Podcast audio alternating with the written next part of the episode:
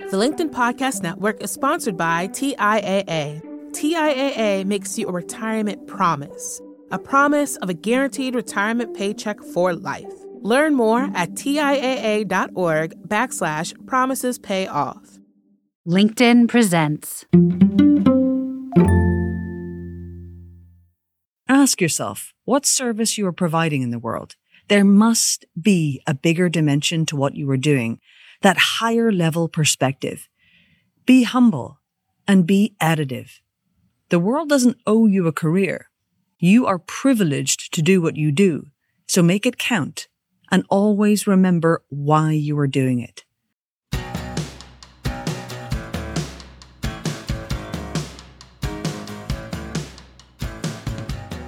Happy Friday. Welcome back to the Next Big Idea Daily.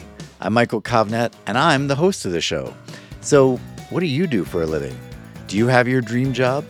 I hope so, but we all know that finding fulfilling work is easier said than done. So, how do you go about realizing your passions and building a meaningful career?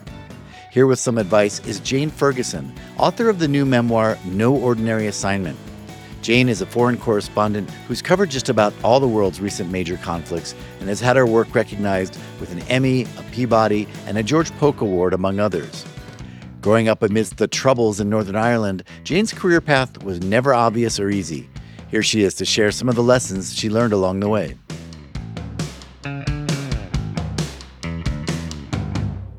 Pay attention to what you loved as a child. What drew your attention? What did you adore and why do you think that was? Get to know who you were back then and you will know something more about what makes you happy now. Is it sports, stories, photography, engines and cars, travel? Connect the dots and find something related to that. For me, as a little girl, it was storytelling, foreign affairs. Yes, I was a bit of a dork and travel, writing and TV. Always, always have a final goal in mind. But remember that master plans are not necessary. They may actually be counterproductive. All you need is a goal, very clear in your mind, the role you want, the life you want, and what that will feel like, and the next step forward. Everything else in between you can deal with as it appears. This leaves you flexible enough to see and seize opportunities when they appear and evolve and follow your own path. When I was building a career in international reporting, there were many times when I had no idea how I was going to get a job somewhere, and often I failed, faced relentless amounts of rejection. The way to bounce back from that and not let it stop me was to find the next step forward. Just one, and I was on my way again. Excellence is key. We live in an era of fast success. The Mark Zuckerbergs of this world and seeming overnight successes. Young people are bombarded with the idea that if you are not a breakout star, you are somehow falling behind. The top 25 under 25 and 30 under 30 lists are total nonsense. Ignore them. There is no gaming the system, and overnight success is a myth. Anytime I've seen it, it doesn't last. The only way to build truly authentic success at what you do is to be undeniably brilliant at it. Seek excellence within yourself for the sake of knowing you are masterful at your craft. Study it. Study how others do it. Work on getting to be the best and most skilled, and this will, slowly but most certainly, be noticed. And when the success comes, it will feel all the more fulfilling. When I was working on becoming a journalist, I was not working within the structure of a news organization. I was learning by myself as a freelancer. I studied other, more senior correspondents' scripts, watching the evening news reports and transcribing their voices so I could figure out how they'd structured it. I watched how sequences of shots were filmed and put together. I studied languages, did endless background research before interviews, dug into the history of everywhere I was reporting from. Each and every year, I wanted to see my own skills and my own reporting improving exponentially. Not getting better at what you do, that's the only falling behind there is. Do not compete with anyone other than yourself. Learn from others, study them, Take what is helpful in terms of their experience, but remind yourself that you are not competing with others. You only compete with yourself. When you do that, no one can compete with you. In the earlier parts of my career, I would tie myself in knots, wondering if I was going to be able to keep up with the career trajectories of other correspondents.